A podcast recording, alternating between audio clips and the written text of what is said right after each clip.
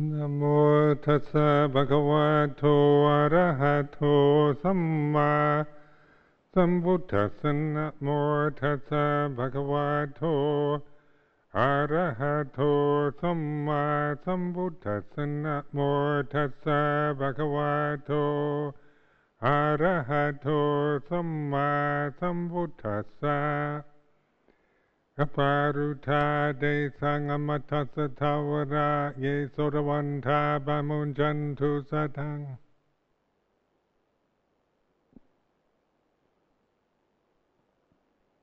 ตอะระหะโตสัมมาสัมพุทธัสสะ Kaparuta de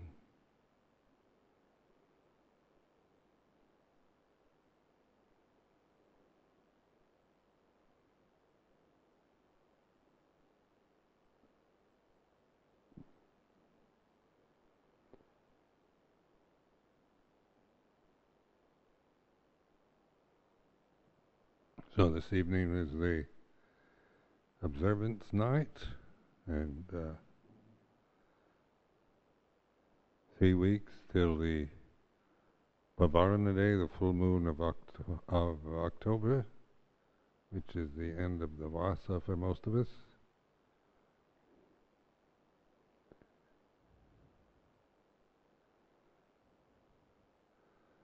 And in monastic uh, Theravada Buddhist monasticism, you, your age is how many how many uh, years you've been in the monastic order. So I will be uh, 38 years old.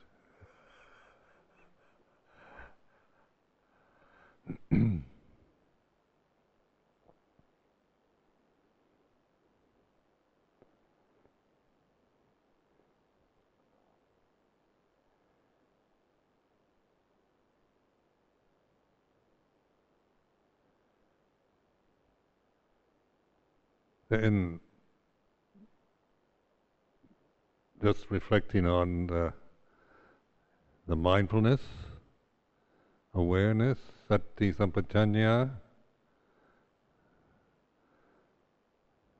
that this uh, here and now, being present, open, receptive, is the gate to the deathless, liberation, nibbana, enlightenment, anatta, all of that. So, in uh, when we when we think about Buddhist terminologies, it uh, again I I request you to just recognize the limitation of thought and language. And that's where when you try to think yourself, think about yourself and about Buddhism and practice and all that, it it just goes on and on and on. It gets more complicated. Something as as immediate, simple, and real as the Dhamma becomes incredibly complicated when you think about it, because uh, the the thinking process it complicates. That's it's what it does. It's not it's not to simplify, uh, one needs to relinquish, let go of the thinking habit and all that that means. because the self, the sense of oneself, is created through thought, isn't it? Through memory, uh, culture, um, philosophy, um, politics, economics, everything is is everything that we in psychology, every modern science, empirical science is all about thinking, reason and logic. Uh, you know, certain ways of thinking, identifying, defining, limiting, um, describing And of course, modern education is is the, is or is what this is all about. To Be educated means to develop your thinking process, know a lot about a lot of things or specialize in a certain certain subject or a certain area of study or science, become an expert on it. But in meditation, the, the point of the awareness is taking us to this emptiness, this present moment where there's no person, no self, no thought, no complexity, no suffering. so try to think about that, and it'll, you, you get it increasingly more complicated. Think of it in terms of personal abilities. You know, if you're very attached to your personal identity, uh, and and then try to figure out whether you can become enlightened or not. Just uh, what, what do you end up with? You know, do you end up with liberation or with a kind of maybe a despair? At least from my experiments with um, my personality, using that uh, and the thinking process that operates through perceiving myself as a person, uh, I, it gets me to, it takes me to despair.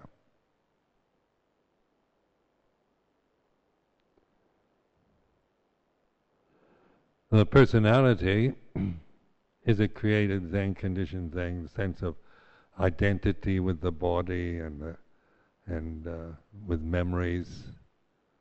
It's all built on memory, on conditioning.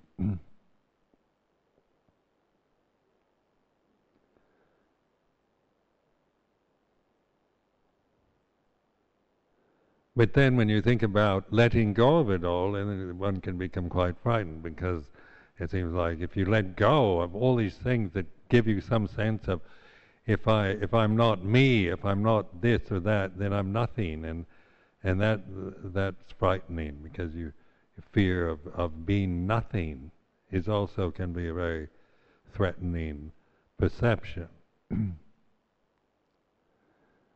So we want to find out who we are. So I hear this a lot, people trying to find who they are. Where do I really belong? Where do I fit in? Where is my real home? Where is my tribe, my family? What is really mine? Am I really a Buddhist? Am I really what nationality am I? What what do I really fit into the American society anymore? I've lived so many years away.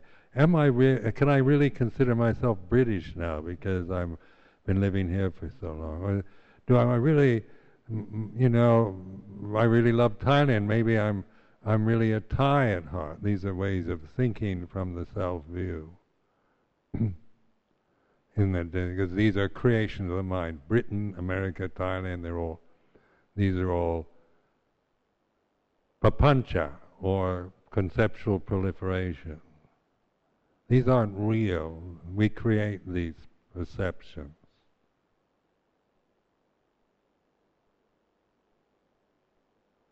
You think, am I really a Theravadan Buddhist, or am I really Zen or Mahayana or Tibetan? And then we, get ourselves into a twist over trying to, to find some something, a connection, an affinity, a, uh, you know, with another condition.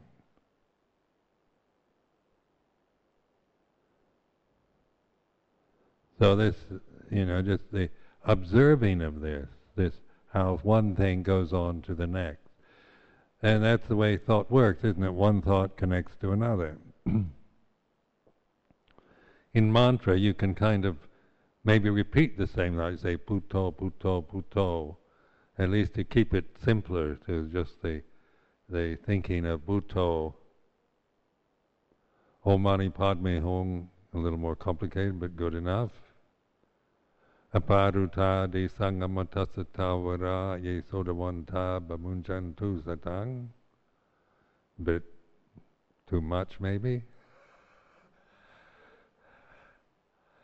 28 Buddhas, that's maybe over the top.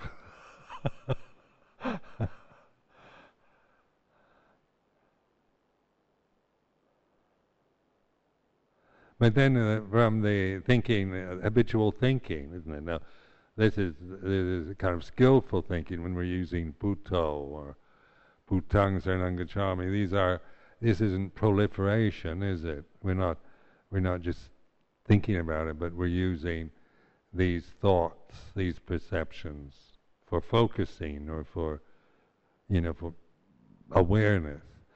But so much of our life is spent in the proliferating uh, habits of thought, this wandering thought, papancha, conceptual proliferation. Start with one thought and think, I, I don't feel so good today, and then maybe I'm going, uh, and it goes on and on and on. Somebody annoys you, uh, and then you, uh, then you that that really was unfair. I didn't like the way they said that. Blah blah blah blah. blah and goes on. I noticed, you know, like it, yeah, how I wake up in the morning, whether I can tell whether, you know, the the mind starts complaining, or it doesn't. Just the mood or that. Well, sometimes it's bound and determined to find, you know, find fault with anything around. And other other times the mood is very positive and can't figure out why anybody suffers at all because everything seems so wonderful.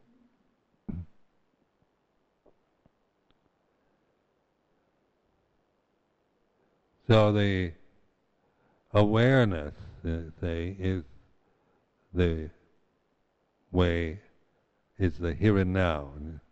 Thinking about being aware tomorrow is you've missed the point.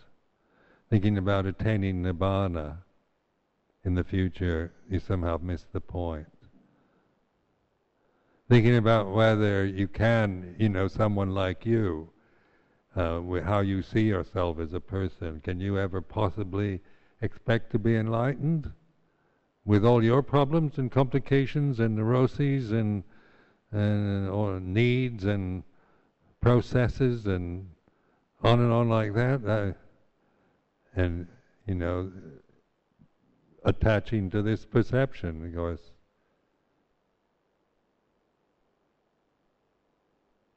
he's saying, no, can't do it, I'm too, I'll have to wait for the next lifetime, or maybe, maybe I'm such a mess, 10,000 more lifetimes.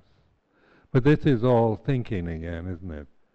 And uh, you're thinking, can I ever get enlightened, or can I not, or, or um, is it possible to get enlightened now? Is Ajahn Sumedho enlightened? Is Ajahn Maha Bua? Ajahn Chah, was he enlightened? And then this is all conceptual proliferation, isn't it? Thinking, creating words, uh, having perceptions of self or others. So this is this uh, here and now Dhamma is our ability to recognize the way it is. That, that this thinking process, thought itself, even thinking Buddhist terms, it's still thinking, and thinking is a limitation, in that it's dualistic. It leads to doubt.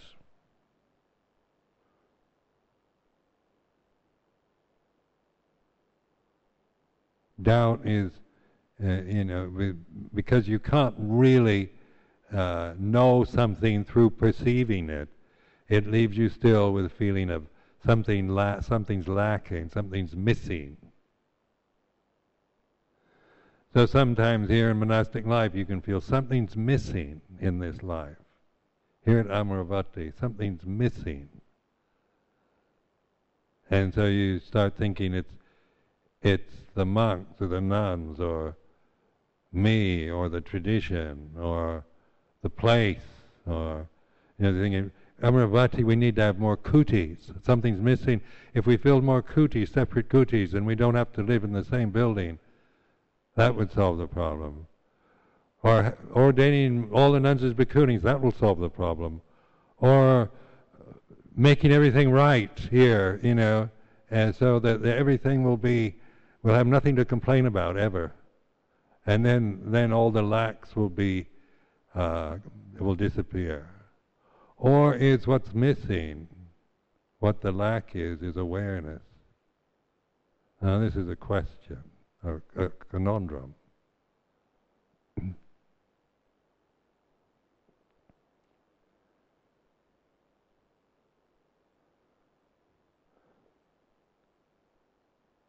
when we, you know, the,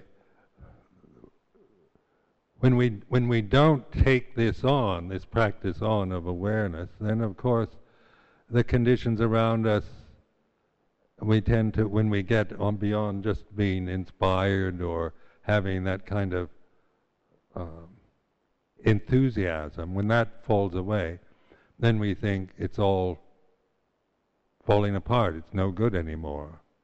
The magic of the marriage has disappeared. There's no longer that honeymoon happiness. It's no longer wonderful. And it's due to you or the place or the tradition or whatever. Though the, the mind will always look for the lack in something else or blame it on, on conditions. The thinking mind, isn't it? The, emotions are based on that process.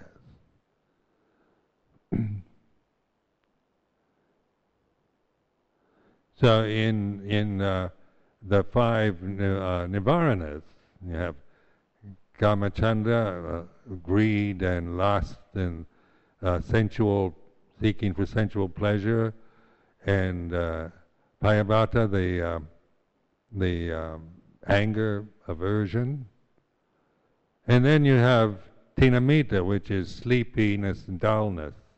Uddhacca which is restlessness and worry. And vicikiccha, doubt. Now, when we when we slide into the thinamiddha, uddhacca, kukkucca, vicikiccha defilements, then we, we, we, we tend to react to that. We tend to blame it on things with uh, with lust and greed and anger and hatred. These are more kind of interesting, energizing kind of uh, feelings that we have. you know, to really feel anger kind of is very energizing. To feel indignant, to be you know really upset and indignant about something makes me feel really alive. Sexual fantasy makes me feel alive. You know, these things, they, they give, they, you know, if you're in a dull state, in a routine life, Amaravati, monastic, vassa, and uh, and it's there's nothing interesting happening. Um, then of course there's there's uh, romance, adventure, excitement, anger, righteousness, uh, resentment, all these things, you know, have causes, have something to uh, fight for, you know, to to dedicate your life to, to set the world right, to to solve all the problems, to to um, you know make everything better. Has a certain uh, kind of gives one a kind of energy, but when the mind is dull, dreary, boring, gray, restless, worried, doubtful, uncertain. What are the what is this state? What are these condi- what these these words, what do they convey to you? A kind of bleakness of consciousness, isn't it? The world appears very bleak, boring, meaningless, pointless, depressing. So then, let's find a cause to fight for. Let's let's get excited about something. Let's paint the sala a brighter color. Let's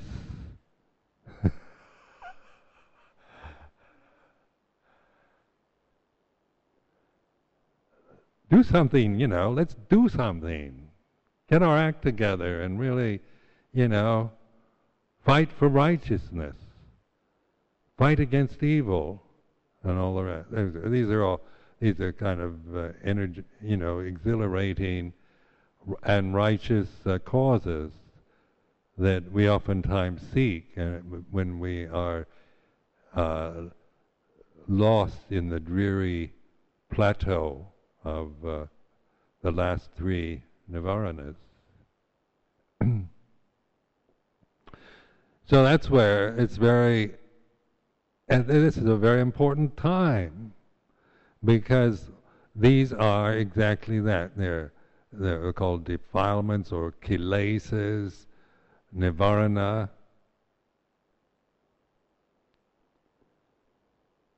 And they're to be understood. You know, so this is, you know, you can actually, awareness embraces dreary dullness. You know, what is it that's aware of bleak dreariness, of boredom? What's aware of, of feeling restless, restless movements and wanting, you're just having, you know, feeling of not wanting to sit still, of just wanting to do something, wanting to sh- dance and sing and jump for joy and have a good time. And then you look at you start looking and always sit there. You look at all around everything seems increasingly more b- gray and bleak. And then if it's a, a rainy, cold winter day, that reinforces the and then doubt. You know, let's let's. And somebody says, "You monks and nuns are really depressing." You know, you're just. Why don't you go out and live? Enjoy life. Life is meant for love and happiness. You know, live it up.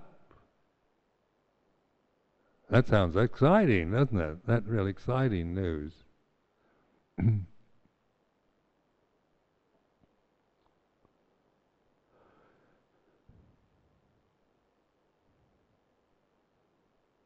So then, uh, you know, with all the attempts to liven up monastic life and make it more joyful and meaningful and purposeful and wonderful and compelling and and that uh, with all the attempts, uh, we still, if we don't really uh, get to the root of suffering, all these attempts will fail eventually. Because you can only live it up and jump for joy and dance and sing, and then it you can't keep it, you can't sustain it.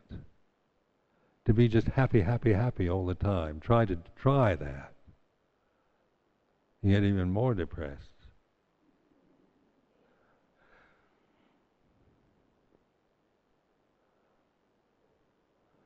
So, so instead of of just trying to to find happiness, you know, the the point is to use the suffering for understanding because the liberation is always now. The nature of consciousness is bright, is light, radiance. That's its nature. It's here and now. And yet we might perceive only dullness and doubt. Why? Why is that? What's wrong with me? So then, you know, it's. Um, uh, because of the attachment, isn't it? The avijja, the basic ignorance of the here and now, the way we perceive and hold and cling to views, opinions, memories, attitudes, assumptions. Now, this you have to prove for yourself. This is a Paccattang, it's to be experienced individually by the wise. And I say everyone is wise. Wisdom is not some personal uh, privilege that only a few have. Our nature is wisdom.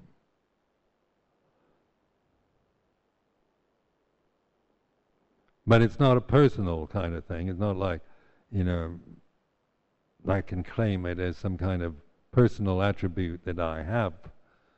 I see it as a natural state of being that's, that, that is oneness, that includes all of us. So then that awareness, if you sustain, if you really learn to trust and develop, cultivate this awareness, sati sampajanya. Really, and, and that means being able to fully bear the dreariness, the boredom, the despair, the doubt that may be present in your consciousness. Not trying to get rid of it, not with any kind of, uh, you know, intention to hoping that it'll go away so you can experience the bright, radiant mind and be liberated forever, because that's still conceptual proliferation, isn't it? Me, me, Sumedho, wanting to become enlightened. But it's the uh, trusting in the awareness. What does that mean? Trusting in the awareness, which is not personal. It has no name on it. Ajahn Sumedho isn't written on it. so, it's, uh, it's, this is to be realized individually. It's real reality. So, in in uh, practice, isn't it? Pointing, I've pointed out so so many ways of of being able to recognize and to develop awareness. Now, uh, you know, it's up to you to to put it into practice because I can't do it. If I could do it for you, I would actually. because I'd like every one of you to be fully enlightened. I mean, it would be very wonderful. So if I can actually, you know, zap you and that, I'd do it, but I can't. That's not the way it works. So it's, you know, the, the best I can do is, is encourage.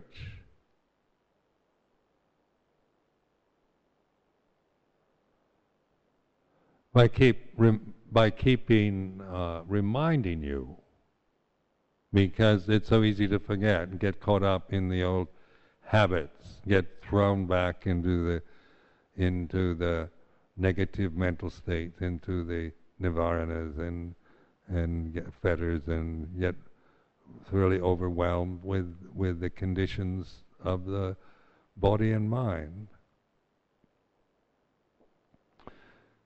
So in this awareness then, this is the you know, it's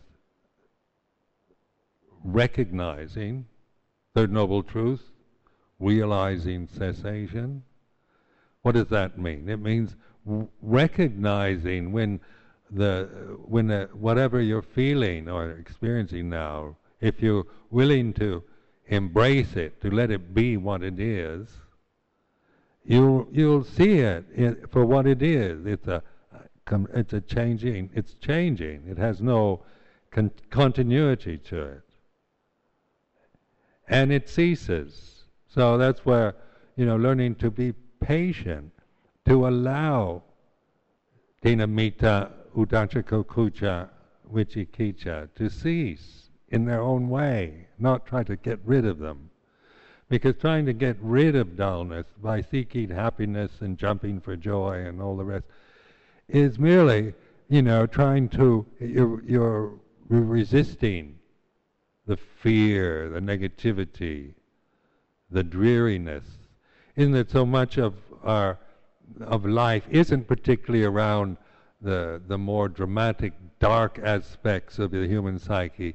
It's the boredom of human consciousness, the relentless dullness, then the meaninglessness that, that we create through thought, through attachment.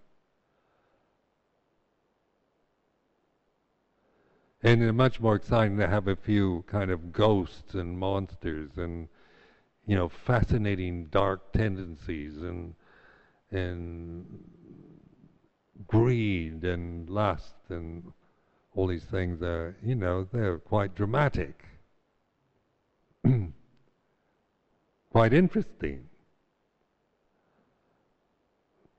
But I, I found my own nature is one that really, really dread uh, the boring, the boredom, the dreariness of my mental states.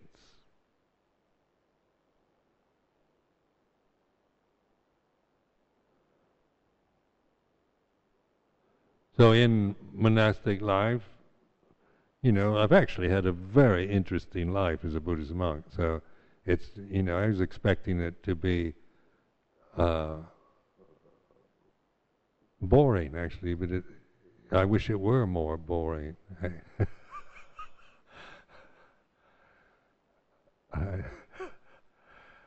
it's, uh, but it, uh,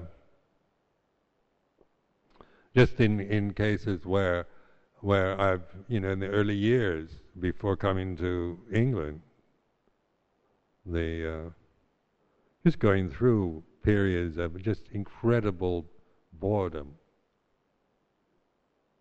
Uh, especially like the hot seasons in Thailand, in the Isan in northeast Thailand. so it gets so hot before the monsoon starts, and and it just kind of drains you of energy in the afternoons, and you just you just can hardly. Remember uh, when we built the sala at Wat Nanachat, when we first built it, had a cement floor, and the rooms now that are uh, behind the sala there are the offices and that. That used to be my room. That was where I lived sometimes. It had a cement floor. And in, during the hot season, I'd just wear my bathing cloth and I'd lie on the cement floor. So the cool cement would absorb the heat. Now, can you imagine ever doing that in England? Lying naked on a cold cement floor. Sounds horrible. But in Thailand, I mean, that was like like having a, luxury actually, because uh, you know, there's like cement does draw out the heat of the body, and in the stickiness and the mosquitoes. So there's plenty of things that the the routine life and the the boredom and the way that one wanted to always kind of look for some distraction from it, find uh, something interesting, some way to you know something to do, something to learn, something to somewhere to go. so this, you know, these were strong, strong uh, desires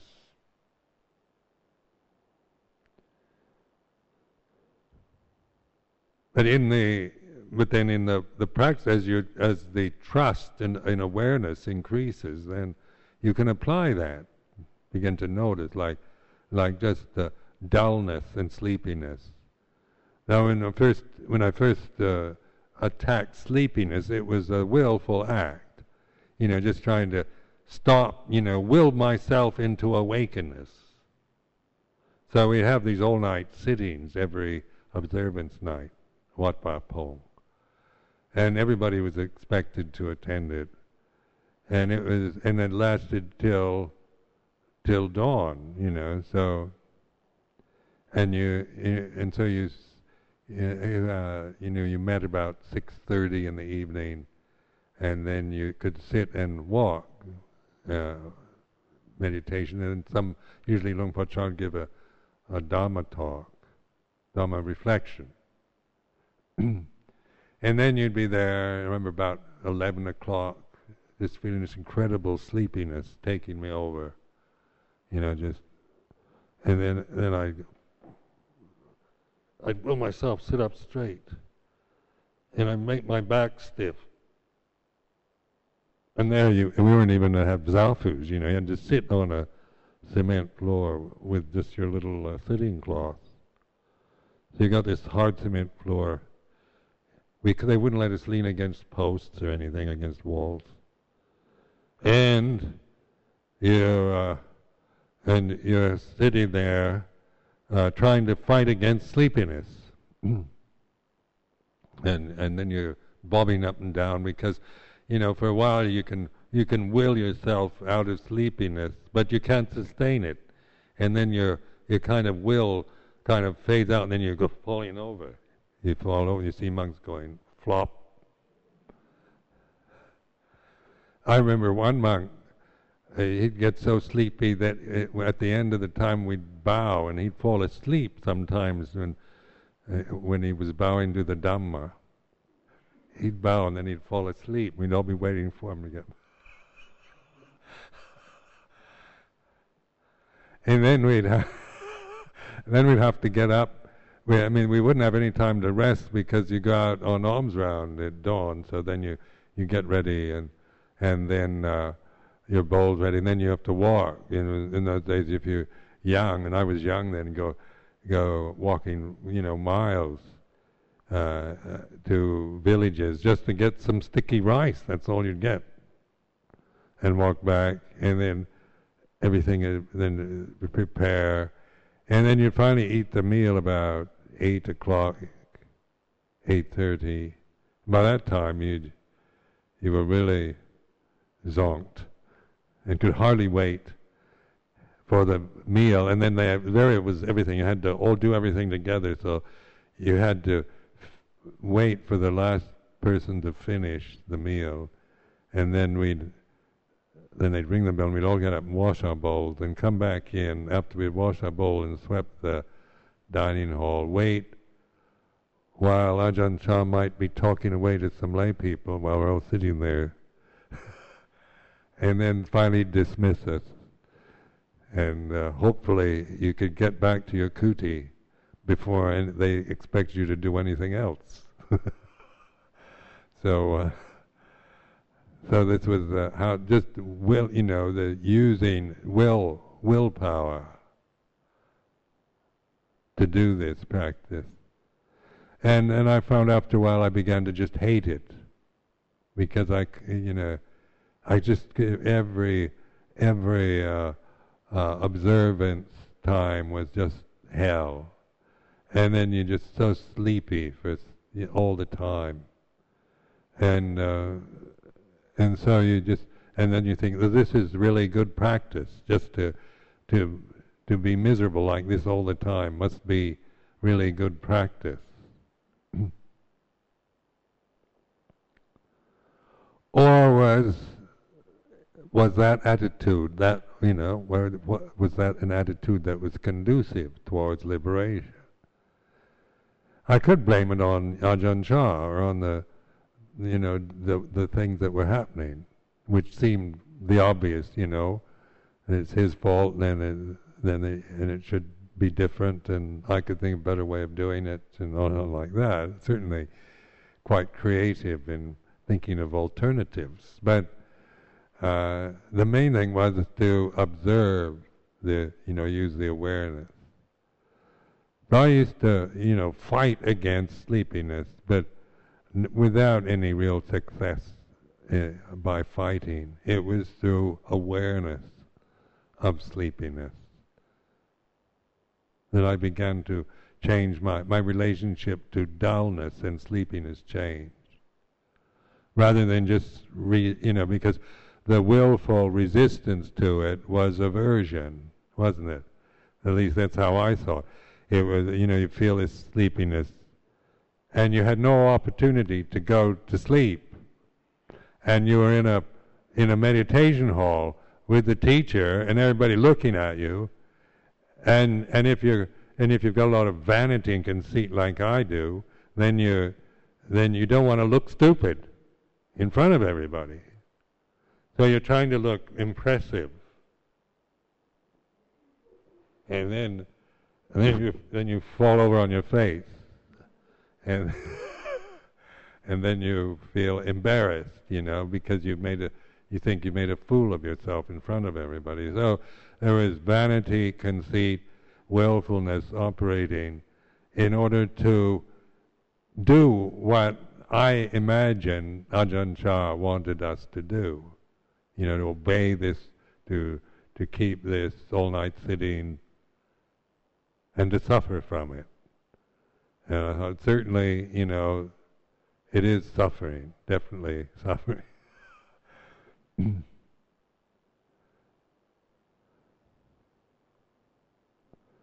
but then, the uh, with as the uh, recognition and the reality of awareness increase, then that changed my relationship to the forms, to the conditions, to the experience itself. So, like I said, in, in terms of thinamiddha, or dullness and sleepiness, instead of trying to get rid of it out of aversion, uh, trying to resist it, it was through embracing it. Now, how do you embrace dullness and sleepiness? Is that you know it's through the awareness of it, isn't it? You be aware of the feeling of the of uh, you know be aware of the body, the bodily sensations. Be put this awareness and, and, it not in a, it's not in a it's not criticizing the the dullness or sleepiness. It's totally receiving it, and yet not being attached to it. So when I say embracing, it doesn't mean clutching at it. Embracing the English word embrace means when you embrace something, it means you're taking on the whole of it. You're, you're not just embracing bits and pieces. Isn't it? So this sense of this openness, receptivity to this that is happening to me at this moment. And if that happens to be dullness or sleepiness, then that is the way it is The relationship to it is to understand it,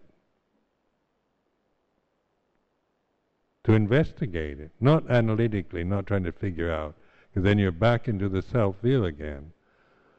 But what does it feel like? What is it really?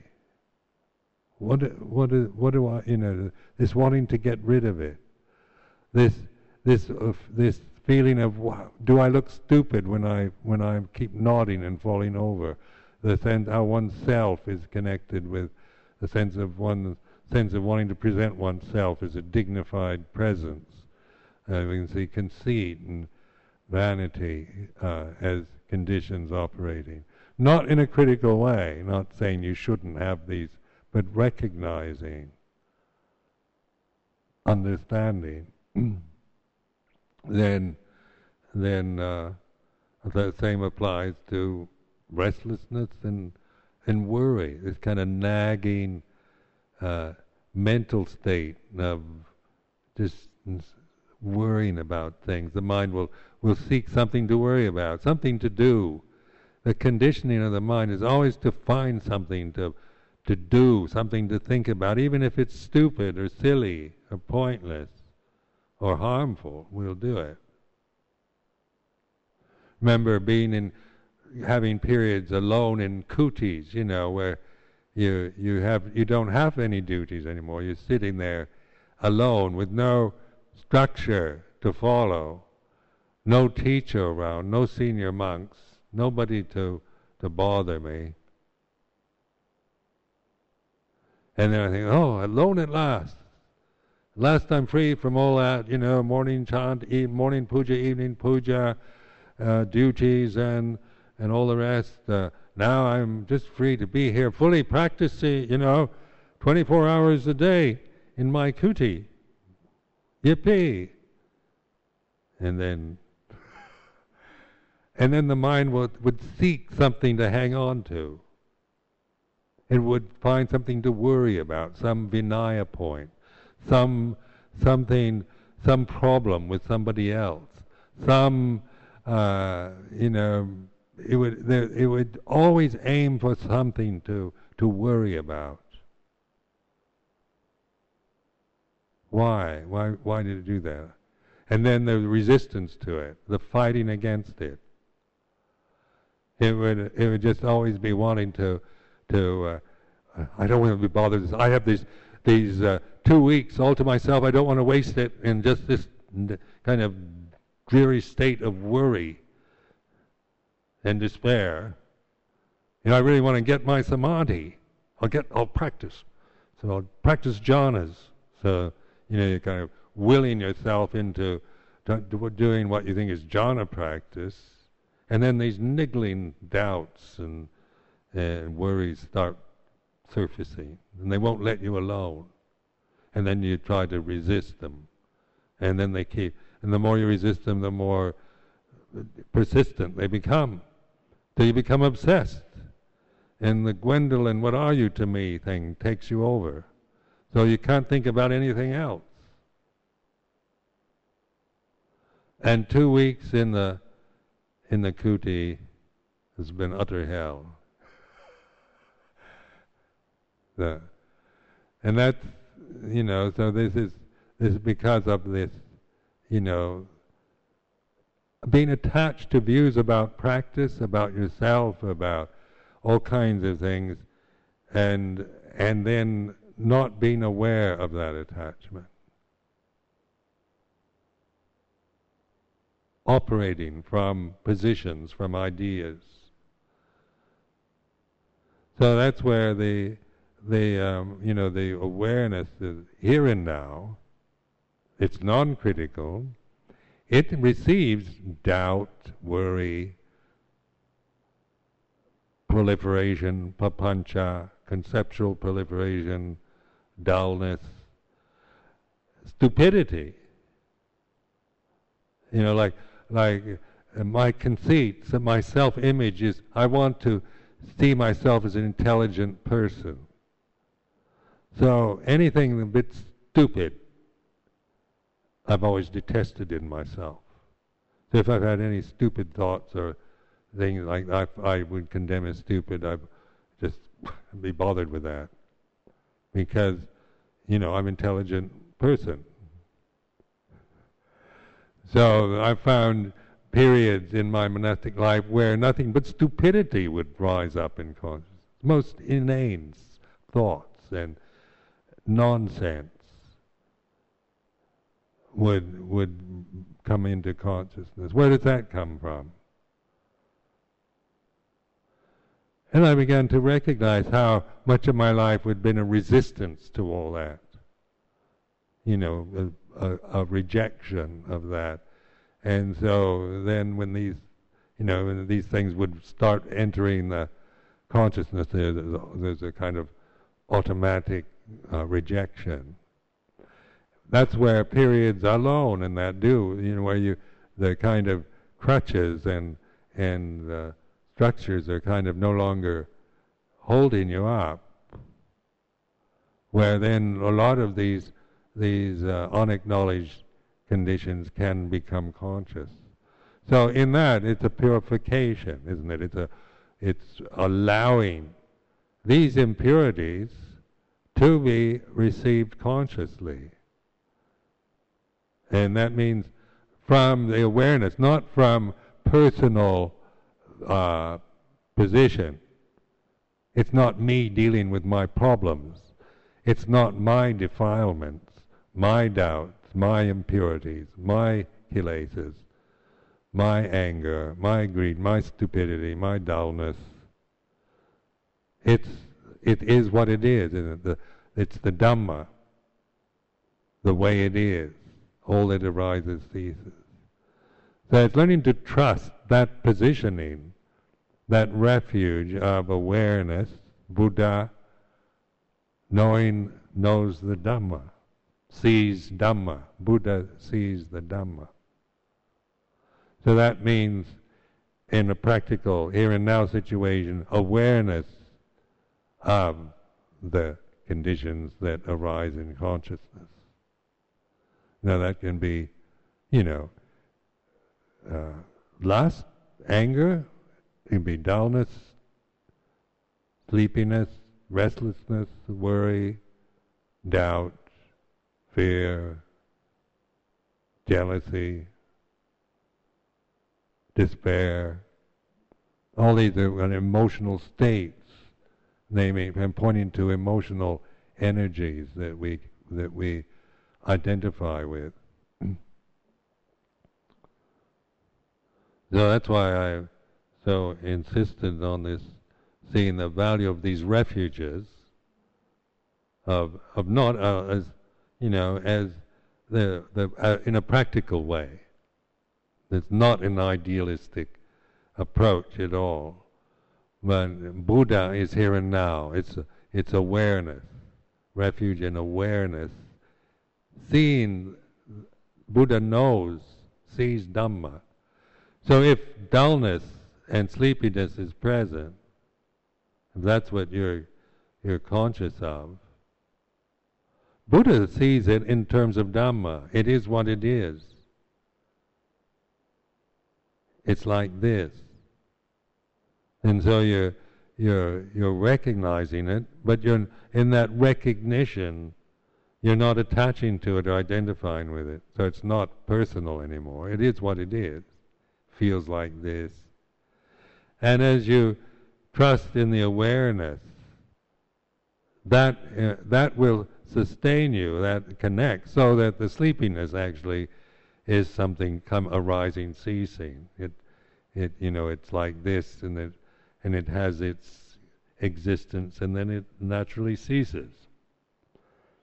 So your relationship to it is Buddha seeing Dhamma rather than me trying to get rid of sleepiness, trying to get rid of my defilements. So this is very important, you know, for you to to uh, to develop because it's going against the whole the whole conditioning of of worldly life. This is not worldly at all. So it's it's not you know the the worldly life is me, what I think, what I feel, you know, my problems, my desires and my attachments. That's the world. I create that world. But if I take refuge in Buddha Dhamma Sangha, then I'd stop creating the world. I'm no longer creating that world or recreating endlessly these these worlds, these habits. But seeing the nature of the world, the Buddha knows all that is, all conditioned phenomena is impermanent. And that he's not knowing that intellectually. The Buddha doesn't need to think all phenomena is impermanent. he doesn't think that. He knows that, knowing it by recognizing the way things are. So in that recognition, real reality, then then when when when something arises and ceases, there's still the awareness, and the Buddha is aware of the emptiness and of the condition, the arising, the sustaining of the condition, the cessation of the condition, that which supports the background of the condition. That is the unconditioned, which is uh, our true nature. That's our refuge.